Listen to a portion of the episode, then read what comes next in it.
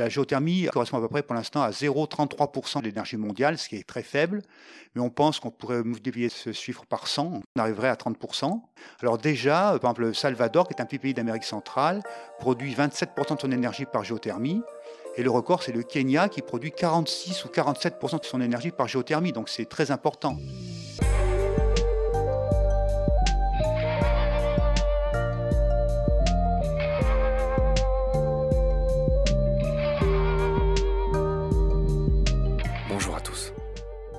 Jacques-Marie Bardinzev est volcanologue. Un de nos plus anciens, de nos plus sages, un des plus humbles aussi, malgré son CV long comme une coulée de lave. Il est l'auteur de centaines de publications et a participé à de très nombreuses émissions de télé et de radio. À l'heure d'enregistrer l'introduction de cet épisode, mi-novembre 2021, c'est un volcan espagnol, situé dans l'archipel autonome des Canaries, qui fait parler de lui. La Cumbre Vieja, située sur l'île de La Palma, l'île la plus à l'ouest de cet archipel qui compte Gran Canaria et Tenerife comme île principale. L'éruption a commencé le 19 septembre 2021. Certains séismes sur cette île ont dépassé le degré 5 sur l'échelle de Richter, ce qui fait bouger les maisons et cause des dégâts. Cette éruption a fait dire à un commentateur du Midi Libre, qui m'a fait sourire. Il faut interdire les volcans. Leur bilan carbone n'est pas bon pour la planète. Et au-delà de la blague, il est vrai que les volcans dégagent eux aussi, et massivement, du CO2. Autre star de la mi-novembre 2021. Le Fagradalsfjall, je ne garantis pas la prononciation. Et c'est l'une des plus grandes attractions touristiques du moment en Islande, le grand pays des volcans. Entamée, elle, le 19 mars 2021, cette éruption proche de la capitale Reykjavik dure depuis plus de six mois. Et c'est tout simplement l'éruption la plus longue de ces cinquante dernières années. Elle a attiré déjà 300 000 curieux, et les visiteurs se pressent toujours pour l'admirer, dont certains amis photographes que nous exposons sur le compte Insta de BSG, comme l'ami Denis Palanque, que je salue au passage. En parlant d'Islande, il y a une autre célébrité qui n'a pas manqué de panache, c'est le cas de le dire. Le 20 mars 2010, Leia Fiol, je ne garantis toujours pas la prononciation, se réveille comme une fleur, peu avant minuit, après 187 ans de sommeil. Ce volcan du sud de l'Islande, à environ 130 km de Reykjavik, est couvert par Jökull, ce qui signifie le glacier des montagnes des îles. L'éruption du volcan islandais Eyjafjöll et son panache de fumée de 11 km a provoqué une paralysie aérienne sans précédent depuis les attentats du 11 septembre 2001. Très riche en silice, certaines particules volcaniques ont un effet abrasif. Elles érodent le fuselage, les ailes et les pare-brises des avions et se déposent sous la forme d'une pâte siliceuse dans la chambre de combustion des réacteurs, ce qui n'est pas très bon pour la suite des voyages. Plusieurs pays européens ont donc prudemment interdit toute circulation aérienne. Et le 19 avril 2010, à la veille de la réouverture progressive du trafic aérien, on dénombrait 63 000 vols annulés et plus de 6 millions de voyageurs bloqués partout dans le monde. Ce dernier épisode est consacré aux volcans de tous les records, y compris ceux des planètes voisines, comme le célèbre Olympus Mons, ce volcan de 22 km de haut, situé sur Mars. Dessine-moi un volcan, Jacques-Marie. Chapitre final, c'est parti. Salut Jacques-Marie. Salut Marc. Très content de te retrouver. On va dérouler, on va finir nos épisodes consacrés au volcan. Je suis vraiment très honoré et ravi d'être avec toi. J'étais passionné par tout ce que tu nous as raconté avant. Euh, je voudrais qu'on amorce ce dernier épisode par les records en matière de volcans. Et d'abord, je voudrais que tu me dises quel est le volcan le plus haut du monde, sachant que il faut distinguer deux choses, celui qui est plus grand en tant que tel et celui qui a l'altitude la plus élevée. Il faut être bien conscient qu'un volcan, a une base et un sommet. Donc selon d'où part le volcan, son altitude va varier. Si on prend un volcan qui part du niveau de la mer, il peut faire 3 km de hauteur. Le même volcan sur un plateau perché à 2 km, il va monter de 2 à 5 km. Et inversement, le même volcan qui part de moins 2 km sous les océans, il va monter de moins 2 à 1 km. Donc le même volcan de 3 km de hauteur peut culminer à 3000 mètres, à 5000 mètres ou à 1000 mètres. Donc il faut être conscient du dénivelé. Alors c'est pour ça que si on prend le record en dénivelé, les volcans qui sont sous-marins et qui émergent, c'est des volcans très importants, notamment à Hawaï. Il y a des volcans qui partent de moins 5000 mètres et qui culminent à plus de 4000 mètres. Donc ça leur fait un dénivelé de plus de 9000 mètres. Je crois que le Mauna Kea, qui doit faire 4200 et quelques mètres, je pense, à Hawaï, il part de moins 5000 mètres, donc il fait plus de 9000 mètres de hauteur. Il fait 10 230 mètres, ai-je noté? Ouais, c'est possible. Hein. C'est vrai que c'est très important. Alors, l'autre, si tu veux bien, ça sera le seul que je nommerai moi, puisque Bah, c'est normal, oui, bien sûr. c'est mon volcan de cœur, c'est celui que j'ai guidé euh, pendant un an. Je l'ai escaladé six fois. Euh, c'est l'Ojos del Salado, qui est situé euh, dans la cordillère des Andes, au Chili. Et euh, le tour opérateur pour lequel je travaillais, qui s'appelle Azimut 360, je salue tous mes collègues, et Philippe Rotter, son fondateur, l'a remesuré. Et donc, c'est pas exactement le chiffre que j'ai trouvé dans la littérature. Selon les mesures qu'a permis d'établir Azimut 360, l'Ojos del Salado est le plus haut volcan du monde. Il est perché à 6893 mètres. Voilà, certains pensent que c'est l'Aconcagua. Or, l'Aconcagua, c'est bien le plus haut sommet de cordillère des Andes, mais ce n'est pas un volcan. C'est le toit des Amériques, mais c'est pas un volcan. C'est pas un volcan. Oui, très juste. La Concagua, pour mémoire, il est à 6954. Il est à peine plus il, haut. hein. il frise des 7000, quoi. Il- Ouais. Selon les mesures, il est allé à peu près à 7000, plus ou moins quelque chose. Le toit des Amériques est juste quelques dizaines de mètres au-dessus de l'Ojos del Salado, qui est donc, je le répète, le plus haut volcan actif du monde. En altitude. en altitude, tu fais bien de le dire. Alors, tu, tu vas nous clarifier un peu. C'est vrai que finalement, euh, le volcan le plus haut, ça dépend de notre prisme, ça dépend du référent. C'est-à-dire que vu que la Terre n'est pas exactement ronde, enfin, il y en a qui disent que ça serait le Chimborazo euh, qui serait le plus haut du monde. Oui, alors tout dépend un peu de la référence. Il faut savoir que la Terre est un petit peu aplatie au pôle. Donc les points sur l'équateur euh, sont plus éloignés du centre de la Terre que les points au pôle. Donc le Chimborazo est un volcan presque équatorial, il est favorisé, il gagne des kilomètres euh, de cette façon-là. Donc si on prend vraiment la distance par rapport au centre de la Terre, il apparaîtrait que le Chimborazo serait le plus haut point du monde, y, y compris par rapport à l'Everest. C'est une question de référence. Absolument. Si on part du centre de la Terre, si ça c'est le point zéro, et qu'on mesure jusqu'à l'altitude du Chimborazo, il y aurait 6384,5 km donc depuis le centre de la Terre. Et l'Everest, si on fait cette même mesure, il n'arrive qu'à 6382,6 Ah oui. km. Donc le point le plus haut de la Terre serait en effet, mais tout dépend du référentiel, et si c'est le centre de la Terre, eh ben c'est le Chimborazo qui gagne. Et ça veut dire aussi que ce point-là, il sera à l'occasion le point le plus proche du Soleil selon la rotation de la Terre. Tu fais bien de le préciser. Et pour qu'on se rende compte, le rayon de la Terre est 21 km plus important à l'équateur qu'au pôle. Tu disais tout à l'heure que la Terre Ouais. était un peu ellipsoïde, Ouais. aplatie. Moi, j'en étais à dire que l'é- l'écrasement, c'est de l'ordre de 1 3 centième à peu près. quoi.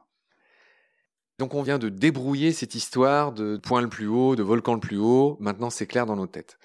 Je voudrais que tu me nommes le plus grand volcan en superficie d'Europe. Il y a deux volcans qui méritent le titre des plus gros volcans d'Europe. C'est le volcan actif de l'Etna, d'une part, et le volcan éteint du Cantal en France, d'autre part, qui sont très voisins en diamètre. Mais l'Etna mesure 3300 mètres de haut, alors que le Cantal il culmine à 1854 mètres au plomb du Cantal. Et on peut imaginer que le Cantal, quand il était actif, il y a plusieurs millions d'années, a pu être haut comme l'Etna, peut-être un peu plus. Donc on peut imaginer il y a quelques millions d'années, au centre de la France, un volcan haut de 3 à 4 km de hauteur. D'accord, on va continuer à donner euh, nos records pour se faire encore une meilleure idée de tous ces volcans. Je voudrais que tu me parles du volcan qui a libéré le plus de matière dans l'atmosphère. Le record en volume, c'est ce qu'on appelle un supervolcan. C'est le volcan de Toba à Sumatra, il y a 73 000 ans, a fait une éruption majeure, qui aurait libéré euh, plus de 10 000 km3 de matériaux, 10 ou 13 000 disent certains. Ça a donc euh, fait une éruption cataclysmale, et il en résulte une caldeira qu'on voit toujours, qui est un lac qui fait 100 km de long et 30 de large, un lac elliptique. Moi, je l'ai visité. On voit à peine le lac tellement qu'il est immense. On ne voit pas l'autre bout. Et euh, on pense que cette catastrophe a eu un impact à l'échelle humaine, parce que si on reprend la génétique de tous les humains aujourd'hui, eh on se rend compte qu'ils seraient tous frères à partir de 3000 ou quelques milliers d'individus, et que l'âge correspond à celui de Toba. Donc on pense qu'au moment de Toba, l'humanité aurait été réduite à quelques milliers de personnes, elle aurait pu disparaître, et que c'est ces quelques milliers de personnes qui ont refait la population telle qu'elle est actuellement. C'était quand euh, cette éruption de Toba? C'était il y a 73 ou 74 000 ans à peu près. Ah oui, c'est très vieux alors. Enfin, Et ça a failli anéantir l'humanité, c'est ce que tu es en train de dire? Ouais. Certains généticiens le pensent. Alors c'est discuté, mais c'est une théorie qui tient la route. On va enchaîner sur le record suivant, cher Jacques-Marie. Je voudrais que tu me signales les volcans les plus actifs actuels, qui font le plus d'éruptions. Alors en nombre d'éruptions, on va dire qu'il y a deux volcans très actifs actuellement, c'est le Kilauea à Hawaï et le Piton de la Fournaise à La Réunion, ils sont un peu équivalents. Jusqu'à il y a quelques temps, c'était Hawaï qui menait. En ce moment, c'est plutôt la Réunion qui reprend l'avantage. Donc, c'est des volcans très actifs. Ils font plusieurs éruptions par an, mais des éruptions peu dangereuses, mais qui sont très suivies également, qui sont très monitorées par des observatoires. Donc, ce sont deux volcans références euh, sur Terre. Tu vas me signaler, et c'est encore un record triste euh, que je fais avec beaucoup de respect, le volcan qui a tué le plus de personnes. Donc, le Tambora, en 1815, a fait l'éruption la plus meurtrière de l'histoire. On pense qu'il y a eu 12 000 morts victimes directes des nuits ardentes et des retombées, 80 000 morts par famine sur place, et dans le monde entier, des impacts auraient peut-être fait jusqu'à 200 000 personnes qui seraient mortes de famine à d'autres endroits. D'accord, voilà ce qu'on pouvait dire sur les records principaux des volcans Jacques-Marie. Tu as tenu à parler, et tu as eu raison, de tout ce qui est prévention, de tout ce qui est prévision et je voudrais que tu m'expliques, euh, on a déjà parlé un peu dans les épisodes précédents, mais, mais historiquement, euh, voilà, qu'est-ce qu'on peut dire sur euh, tout ce qui est prévoir les éruptions des volcans? Il faut comprendre qu'une éruption, c'est du magma qui monte de profond, donc il met un certain temps à monter ce magma. Il monte peut-être en plusieurs jours entre la profondeur et la surface. Donc ça laisse un certain temps d'enregistrement de paramètres. Alors quand un volcan va rentrer en éruption, le magma se met à monter au sein du volcan. En montant, il fait vibrer le volcan. Donc on enregistre des micro-séismes qui sont peu dangereux, ils sont très faibles, en magnitude c'est de l'ordre de 1 ou 2, voire 3, mais ils sont très nombreux, on peut avoir plusieurs centaines, voire un millier de secousses par jour. Donc quand sous un volcan on enregistre des centaines, voire des milliers de micro-séismes, c'est mauvais signe. Ça veut dire que le magma est en train de monter. Le magma qui monte également, il fait gonfler l'édifice. Donc ça se mesure, le volcan, il gonfle un petit peu. Alors bien sûr, il gonfle pas de plusieurs mètres, il gonfle d'un millimètre, mais ça se mesure très bien par des lasers. Donc quand un volcan commence à gonfler, c'est mauvais signe. Si le magma monte, la chaleur augmente aussi, donc les sources chaudes peuvent augmenter de température. Les fumerolles peuvent changer de composition, de débit, de température également.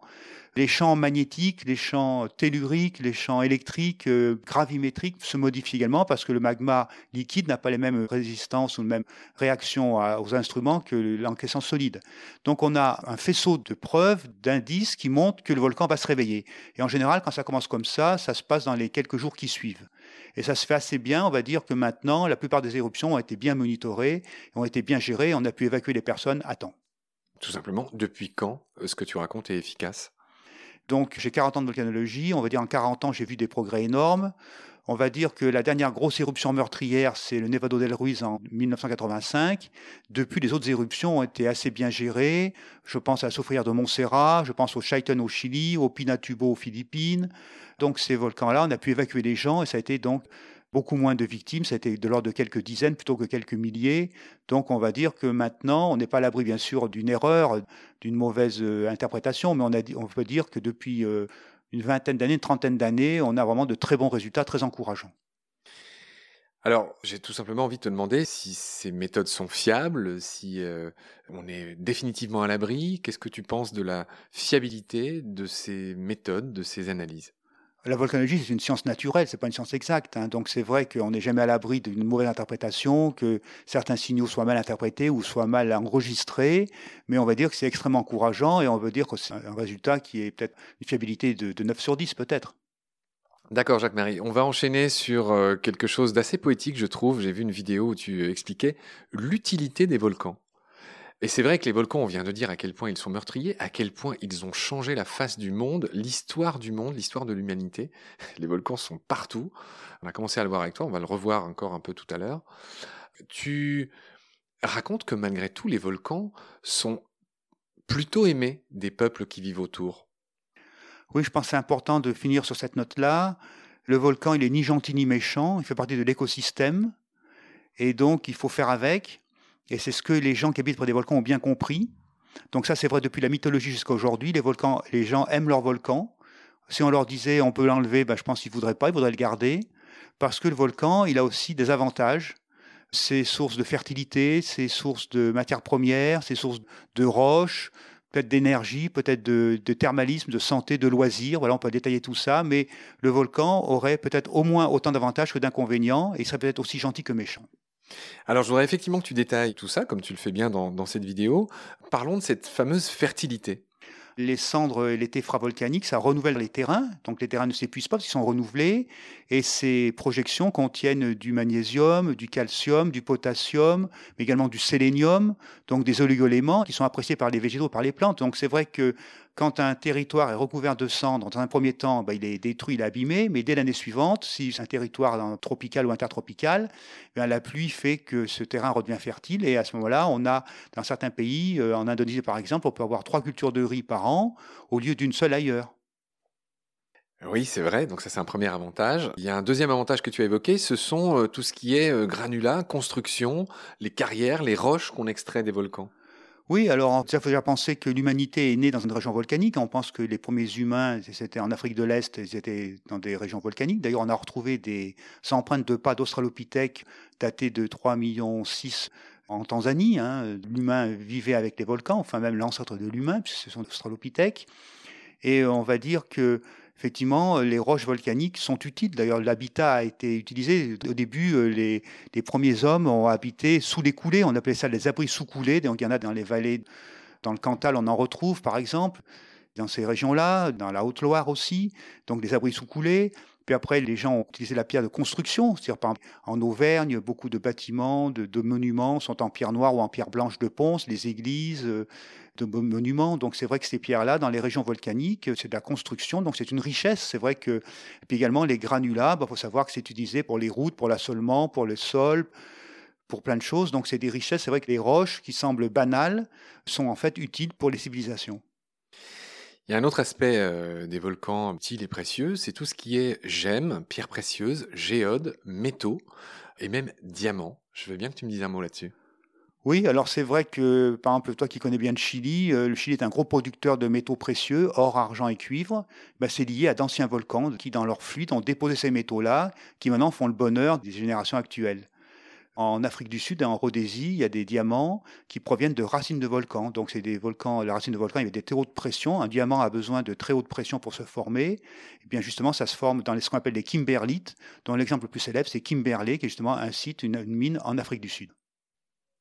C'est parfaitement résumé. J'ai évidemment rien à ajouter. Euh, le Chili, en effet, c'est euh, le plus grand producteur de cuivre du monde. Je crois que c'est de l'ordre de 30% du cuivre mondial qui est produit au Chili. Et en effet, il y a énormément de mines d'or et d'argent, dont la fameuse mine de Pascuayama, euh, tu sais, qui, est à cheval entre le Chili et l'Argentine et qui était surtout posée sur trois glaciers. Et je crois qu'on a mis fin à ce projet qui menaçait euh, la vie euh, qui avait euh, l'écosystème qui avait en bas parce que mine d'or qui dit mine d'or dit cyanure. Hmm. Bref, une autre utilité des volcans, cher Jacques-Marie, c'est tout ce qui est géothermie, source d'eau chaude, thermalisme, etc. L'eau chaude en résumé, avec plein de bonnes choses dedans. Je veux bien que tu nous expliques ces avantages-là. Oui, alors c'est les volcans au sens large, hein. c'est les régions volcaniques, les régions périvolcaniques. C'est vrai que la chaleur du sous-sol peut être captée notamment par de l'eau, alors si la température dépasse 100 degrés, l'eau devient vapeur, et si elle est captée, elle peut faire tourner des turbines, ce qu'on appelle la géothermie, ça produit de l'électricité. C'est la géothermie haute énergie. C'est ce que font les Islandais. Hein Alors c'est ce que font les Islandais, mais dans d'autres pays du monde. On va dire qu'il y a pas mal de pays qui font ça maintenant. Donc c'est en plein essor, ça fait partie des énergies nouvelles, euh, renouvelables, donc qui sont bien sûr intéressantes à suivre. Il y a une dizaine de pays qui produisent une grande partie de la géothermie mondiale. On peut parler de l'Islande, mais également l'Italie, la, les États-Unis, la Nouvelle-Zélande, le Japon, etc. Et euh, par exemple, la géothermie en haute énergie correspond à peu près pour l'instant à 0,33% de l'énergie mondiale, ce qui est très faible. Mais on pense qu'on pourrait multiplier ce chiffre par 100 encore. Pour arriver à un tiers. 0,33 multiplié par 100, effectivement, on arriverait à 30%. Donc ça serait potentiel. Alors déjà, par exemple, le Salvador, qui est un petit pays d'Amérique centrale, produit 27% de son énergie par géothermie. Et le record, c'est le Kenya qui produit 46 ou 47% de son énergie par géothermie. Donc c'est très important. Donc c'est prometteur, c'est à suivre. Alors bien sûr, c'est polluant. Il hein. faut faire donc attention parce que l'eau qu'on récupère d'eau profonde, elle est riche en sels minéraux. Donc après, il faut la réinjecter. Il faut faire attention à ne pas polluer des nappes d'eau potable. Donc bien sûr, il faut être vigilant. Mais c'est prometteur, c'est euh, c'est tentant, bien sûr. Et puis, euh, pour aller plus loin, de la géothermie, on peut passer au thermalisme. Alors, le thermalisme, c'est utiliser l'eau pour la santé. Donc, déjà, Hippocrate, le père de la médecine, utilisait des eaux chaudes dans l'île de Cos, d'où il était originaire. Et maintenant, dans de nombreux pays du monde, il y a des régions thermales, des villes thermales. Alors, on peut citer en France les villes d'Auvergne, de la Bourboule, du Mont d'Or, de Saint-Nectaire, de Châtel-Guyon, où on a des, sources thermales. et qui sont utilisés. Alors, en fonction de la vie médicale, ça peut servir pour l'asthme, pour les maladies de la peau, pour les reins, problèmes d'articulation, sanguins, rénaux, autre utilisation euh, des volcans, bah, c'est tout simplement, ce sont des endroits où on peut faire du sport, du ski, du VTT, du parapente. Là où il y a des volcans, euh, on est tenté de faire des parcs naturels, c'est ce qui se passe en France? Bah oui, les volcans attirent les gens, ça fascine les gens. Je crois que tout le monde dans sa vie rêve de voir un volcan, si possible actif, au moins un, volcan même éteint, c'est toujours euh, des belles régions. Plupart des volcans dans le monde sont protégés sous forme de parcs nationaux. C'est vrai aux États-Unis, en Nouvelle-Zélande, également en France. Donc ça permet aux gens de se promener, de faire des GR, de faire des randonnées dans les volcans. On peut emmener des classes vertes. Moi, j'ai souvent emmené des étudiants, des élèves, des jeunes, euh, des collègues étrangers pour leur montrer nos volcans d'Auvergne effectivement, puis euh, on peut y faire des sports euh, très particuliers. Ça peut être du ski sur certains volcans. Sur l'Etna, on peut skier, on pouvait skier. On peut également skier sur le ou en Nouvelle-Zélande. On peut faire du parapente, du VTT, euh, des sports extrêmes, des sports différents. Moi qui parlais de sport en début de première séance, et eh bien effectivement, les volcans peuvent être aussi des formidables stades naturels. Jacques-Marie, on va aborder un point que je trouve fascinant, c'est le fait que les volcans pourraient être à l'origine de la vie. Je voudrais que tu me détailles ça en commençant par me rappeler ce qu'on disait au tout début de nos épisodes, là, quand la Terre s'est formée.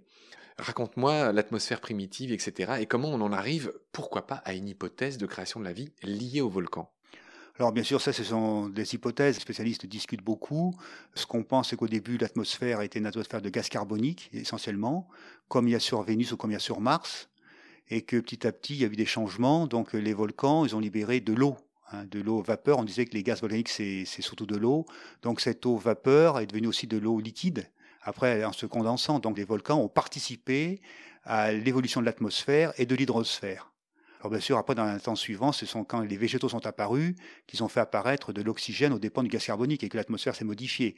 Mais les volcans ont joué un rôle certain, et certains pensent aussi que peut-être certains éclairs dans les panaches volcaniques ou certaines éruptions auraient pu peut-être modifier des molécules et jouer un rôle dans la formation de certaines euh, formes primitives de bactéries ou autres sous l'effet d'impact volcanique. C'est bien sûr des hypothèses. Oui, j'avais noté aussi que la vie aurait pu apparaître dans les sources euh, hydrothermales ou dans les solfatares. Oui, alors dans ces sources hydrothermales, on a des vies primitives étonnantes, on a des algues microscopiques, des bactéries qui peuvent vivre dans des conditions extrêmes, on appelle ça des extrémophiles, des conditions extrêmes de température, de conditions chimiques, de conditions d'acidité. C'est un miracle que la vie puisse euh, survivre, mais c'est ce qui se passe. Alors j'ai noté que même en ce qui concerne l'histoire de l'humanité, le berceau de l'humanité serait le rift africain, qui lui-même est volcanique. Oui, donc ça veut dire que le volcan n'est pas que néfaste. Des australopithèques, puis des genres homo ont vécu près de volcans en éruption et ça ne les a pas gênés. Euh, puis pendant toute l'évolution, on a eu sûrement probablement des gens qui vivaient en Auvergne près des volcans et qui vivent encore aujourd'hui près des volcans. Donc c'est vrai que le volcan n'a jamais été un handicap pour le développement de la vie humaine. Ça fait plusieurs fois que tu me parles d'Auvergne et on n'a pas dit un seul mot sur Vulcania. Est-ce que, en mémoire de notre regretté président euh, Giscard d'Estaing, tu voudrais euh, dire quelque chose sur Vulcania? Oui, euh, Vulcania, bah, c'est un centre à la fois pédagogique, scientifique sur le volcanisme et ludique. Donc ça permet aux gens de mieux comprendre les volcans. C'est au cœur des volcans d'Auvergne de la chaîne des puits. Il y a des maquettes explicatives, il y a des échantillons, mais également il y a des simulations en 3D qui sont très ludiques. Moi, j'ai toujours le plaisir à les regarder. Euh, on imagine qu'un volcan se réveille, qu'est-ce qui se passe? Il y a des vibrations. Voilà, donc c'est un centre, un site qui intéressera les jeunes et les, grands-parents. Et d'y aller, moi je suis allé plusieurs fois, c'est toujours une belle aventure. Dans les vieilles publicités, il y en a une que tous les gens de ma génération, je pense, ont retenue. C'est la fameuse pub pour une marque d'eau, on peut le dire, c'est Volvic, qui dit Un volcan s'éteint, un être s'éveille. Tu te souviens de ce slogan? Oui, oui, bien sûr. Effectivement, ça montre que le volcan est source de vie, que le volcan enrichit la terre, enrichit l'eau, que l'eau est filtrée par les volcans. Donc il y a un lien très, très net entre l'eau et les volcans, l'eau et la vie et l'écosystème. Alors, je m'empresse de dire que ce que les volcans donnent, ils peuvent le reprendre très vite, puisque euh, certaines des grandes extinctions qu'a connues la Terre sont dues à des volcans. Voilà, il apparaît qu'aux limites des aires géologiques, qui sont séparées par justement des extinctions de végétaux et d'animaux, euh, parfois jusqu'à 75 à 90 des espèces qui disparaissent, eh bien, c'est souvent des régions où il y a également des moments où il y a également des grandes éruptions volcaniques, des grands épanchements qu'on appelle des trappes. Donc c'est le cas à la limite Permo-Trias, à la limite KT, Crétacé tertiaire. Donc peut-être que les volcans ont effectivement parfois par leur projection de matériaux de cendres d'aérosols dans l'atmosphère ont tellement modifié les conditions de vie que beaucoup d'espèces n'ont pas survécu. En effet, Jacques-Marie, on arrive à la fin de cet épisode. Je voudrais finir sur quelques aspects culturels liés au volcan. Je voudrais d'abord que tu me racontes d'où vient le mot volcan. Alors volcan, c'est un mot latin, hein. c'était Vulcain, c'est dieu du feu, du métal, donc c'est un peu mythologique. C'était le dieu forgeron des Romains. Voilà, donc euh, Vulcain, bah, c'est une histoire euh, qui commence mal mais qui finit bien. Euh, c'est le fils de Junon qui est répudié par sa mère parce qu'il est né, il est très laid, il est boiteux, il est bossu, il est répudié, il est précipité par sa mère Junon du haut de l'Olympe. Il en finit boiteux et bossu et il se réfugie là où personne ne veut aller, il va sous les volcans. Mais ce petit Vulcain qui est intelligent, qui est astucieux, qui est opiniâtre, a l'idée d'utiliser cette gigantesque température infernale sous les volcans pour créer des forges. Donc il crée des forges, on dirait aujourd'hui une PME, et il se fait aider par les cyclopes, qui sont aussi des gens un peu incompris parce qu'un peu un peu un peu rustres. Et donc il se crée cette forge sous les volcans. Donc ça peut être sous Vulcano ou sous l'Etna ou sous le Vésuve. C'est pas encore très précis mais peut-être sous les trois endroits à la fois. Et cette forge produit du matériel reconnu. Donc il y a des commandes qui affluent. Donc au début des commandes minimes, puis après des dieux s'intéressent ou des héros. Donc euh, Hercule commande une armure, Achille un, un bouclier, puis après c'est Neptune qui a un trident rouillé qui veut le changer, et jusqu'au jour où Jupiter commande un nouveau sceptre. Donc ça c'est une consécration que Vulcain sculpte ou forge le sceptre de Jupiter. Et à ce moment-là, il devient un dieu important, reconnu, donc c'est un peu une revanche de Vulcain, et donc il reçoit en récompense. Le loser est réhabilité. Et il devient winner. Donc il reçoit en récompense, on dit ça comme ça à l'époque, la plus belle femme du monde, c'est Vénus, la déesse de la beauté et de l'amour, Aphrodite chez les Grecs. Donc c'est Héphaïstos chez les Grecs et Aphrodite qui deviennent Vulcain et Vénus. Et donc Vulcain et Vénus sont associés pour le meilleur et pour le pire. Et donc Volcan et beauté sont depuis l'Antiquité jusqu'à aujourd'hui associés. Là, écoute, euh, là, je suis euh, soufflé par, par cette histoire qui est absolument magnifique. On reste un peu dans l'Antiquité, on se lasse pas d'écouter tes précisions. Parle-moi d'un certain Encelade, qui était un géant, pareil, de la mythologie, et Zeus l'a combattu et il lui a jeté dessus l'Etna. Et on pense que le fameux Encelade, il est prisonnier sous l'Etna, un peu comme Héphaïstos finalement. Voilà, c'est plein de légendes, c'est donc des demi-dieux qui euh, défient les vrais dieux, qui sont punis. Et donc c'est vrai qu'un volcan, quand il fait une éruption, on voit aussi qu'il saigne, on voit qu'il pleure, qu'il se plaint. Donc c'est vrai qu'un volcan en éruption, c'est aussi euh, un mythe d'un géant qui souffre, qui se libère, qui saigne, mais après qui va être réhabilité. Jacques-Marie, on est quasiment à la fin de cet épisode. Je voudrais qu'on décolle de la Terre et qu'on finisse cet épisode dans l'espace avec une transition toute trouvée puisque Encelade, c'est le nom d'un satellite de Saturne sur lequel il y a des cryovolcans, c'est-à-dire des volcans de glace. Raconte-moi ça. Oui, alors plusieurs satellites de Jupiter et de Saturne sont intéressants au niveau volcanique. Et on peut citer d'abord Io, satellite de Jupiter qui a des vrais volcans magmatiques, avec des volcans qui libèrent un genre de basalte riche en soufre, donc euh, avec des proportions extraordinaires, hein, des lacs de lave qui font 200 km de diamètre, des coulées qui font 1000 km de long, des projections de panache qui montent à 200 km, donc c'est exceptionnel. Et ça, ça a été filmé, photographié par des satellites et des sondes spatiales. Alors il y a également des volcans qu'on appelle des volcans de glace. Alors c'est pas de la glace d'eau, c'est la glace d'eau et d'ammoniac mélangés, mais donc qui sont solidifiés parce qu'il fait très froid, c'est peut-être à moins 100 degrés ou moins que ça. Et s'il y a un petit réchauffement localement, eh ben cette glace devient de l'eau. Donc de la glace qui fond, qui fait de l'eau, c'est aussi une sorte de magmatisme, c'est du solide qui vient du liquide. Donc il y a des coulées d'eau qui font de la glace. Donc c'est vrai que c'est très particulier, mais on retrouve sur ces modèles, on va dire, à queue ou de glace, on retrouve un petit peu le système basaltique de certaines façons. Donc ces satellites de Jupiter et de Saturne sont maintenant très étudiés et ils vont nous révéler des tas de secrets. Et donc s'il y a des jeunes qui nous écoutent et qui veulent devenir volcanologues, et ben voilà des énigmes qu'ils auront à résoudre. C'est un beau défi que tu leur lances. Jacques-Marie, je voudrais que tu finisses en me parlant tout simplement du plus haut volcan de notre système solaire. Je veux bien que tu me dises son nom et où il est. C'est Olympus Mons. Alors euh, Mars, euh, c'est aussi une planète étonnante. C'est une planète qui est plus petite que la Terre, qui est morte au niveau thermique, qui n'a que 22 volcans, mais des volcans qui sont géants. Cinq d'entre eux sont ce qu'on appelle des monstres, c'est-à-dire des monts. Et l'un d'entre eux s'appelle Olympus Mons. Alors pour avoir une idée, il est haut comme deux fois et demi l'Everest. Il culmine à 22-24 km de hauteur et il serait grand, presque aussi grand que la France. Donc imaginez ce volcan-là. Alors pourquoi est-ce que Mars, plus petit que la Terre, a un volcan beaucoup plus grand? Bah, Parce que ces volcans-là n'ont pas bougé, il n'y a pas de tectonique des plaques sur Mars. Donc quand un volcan se forme, il reste au même endroit pendant un milliard d'années, il a le temps de se grandir pendant tout ce temps-là, alors que sur Terre, un volcan se déplace. Donc on va dire qu'Olympus Mons a vécu peut-être plusieurs centaines de millions d'années, peut-être un milliard d'années, et c'est pour ça qu'il a tellement grossi et que maintenant il est grand comme la France. Alors il est éteint, mais je pense que les prochaines missions qui iront sur Mars auront du beau travail à faire en volcanologie et des belles découvertes. Il n'est pas aussi grand que toi. Je te remercie infiniment d'être venu euh, au micro de Baleine sous Gravillon. Vraiment, euh, j'ai pris beaucoup de plaisir à faire ces épisodes avec toi. Donc vraiment, je te remercierai jamais assez. Est-ce que tu souhaiterais ajouter quelque chose ou est-ce qu'on peut refermer le couvercle sur nos épisodes volcans? Bah, moi aussi, j'ai eu beaucoup de plaisir à parler avec toi, à parler de plein de choses. Et on se rend compte que la volcanologie, ça déborde de la science pure et dure. Il y a de la place pour tout le monde, pour les poètes, pour les passionnés de la nature. Et donc, euh, je comprends que chacun ait envie d'aller sur un volcan. Donc, je leur donne rendez-vous là-bas. Merci beaucoup, Jacques-Marie. Prends soin de toi. À très vite. Au revoir.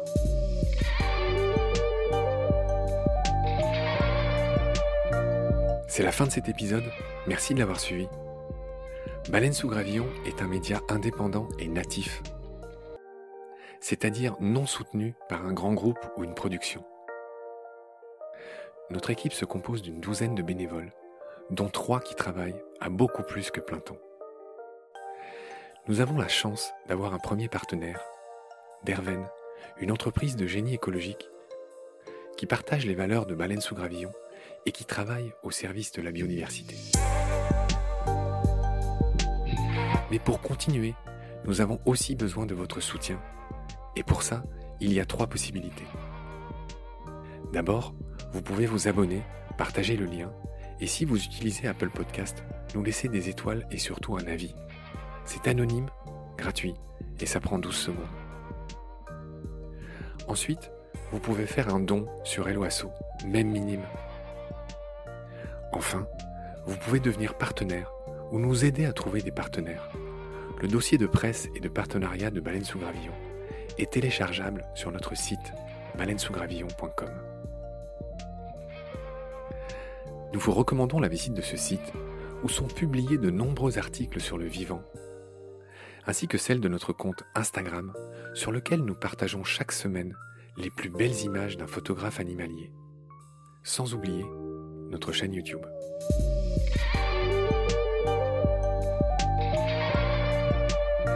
Nous vous recommandons aussi de jeter une oreille sur les trois petits frères, trois nouveaux podcasts de Baleine sous Gravillon.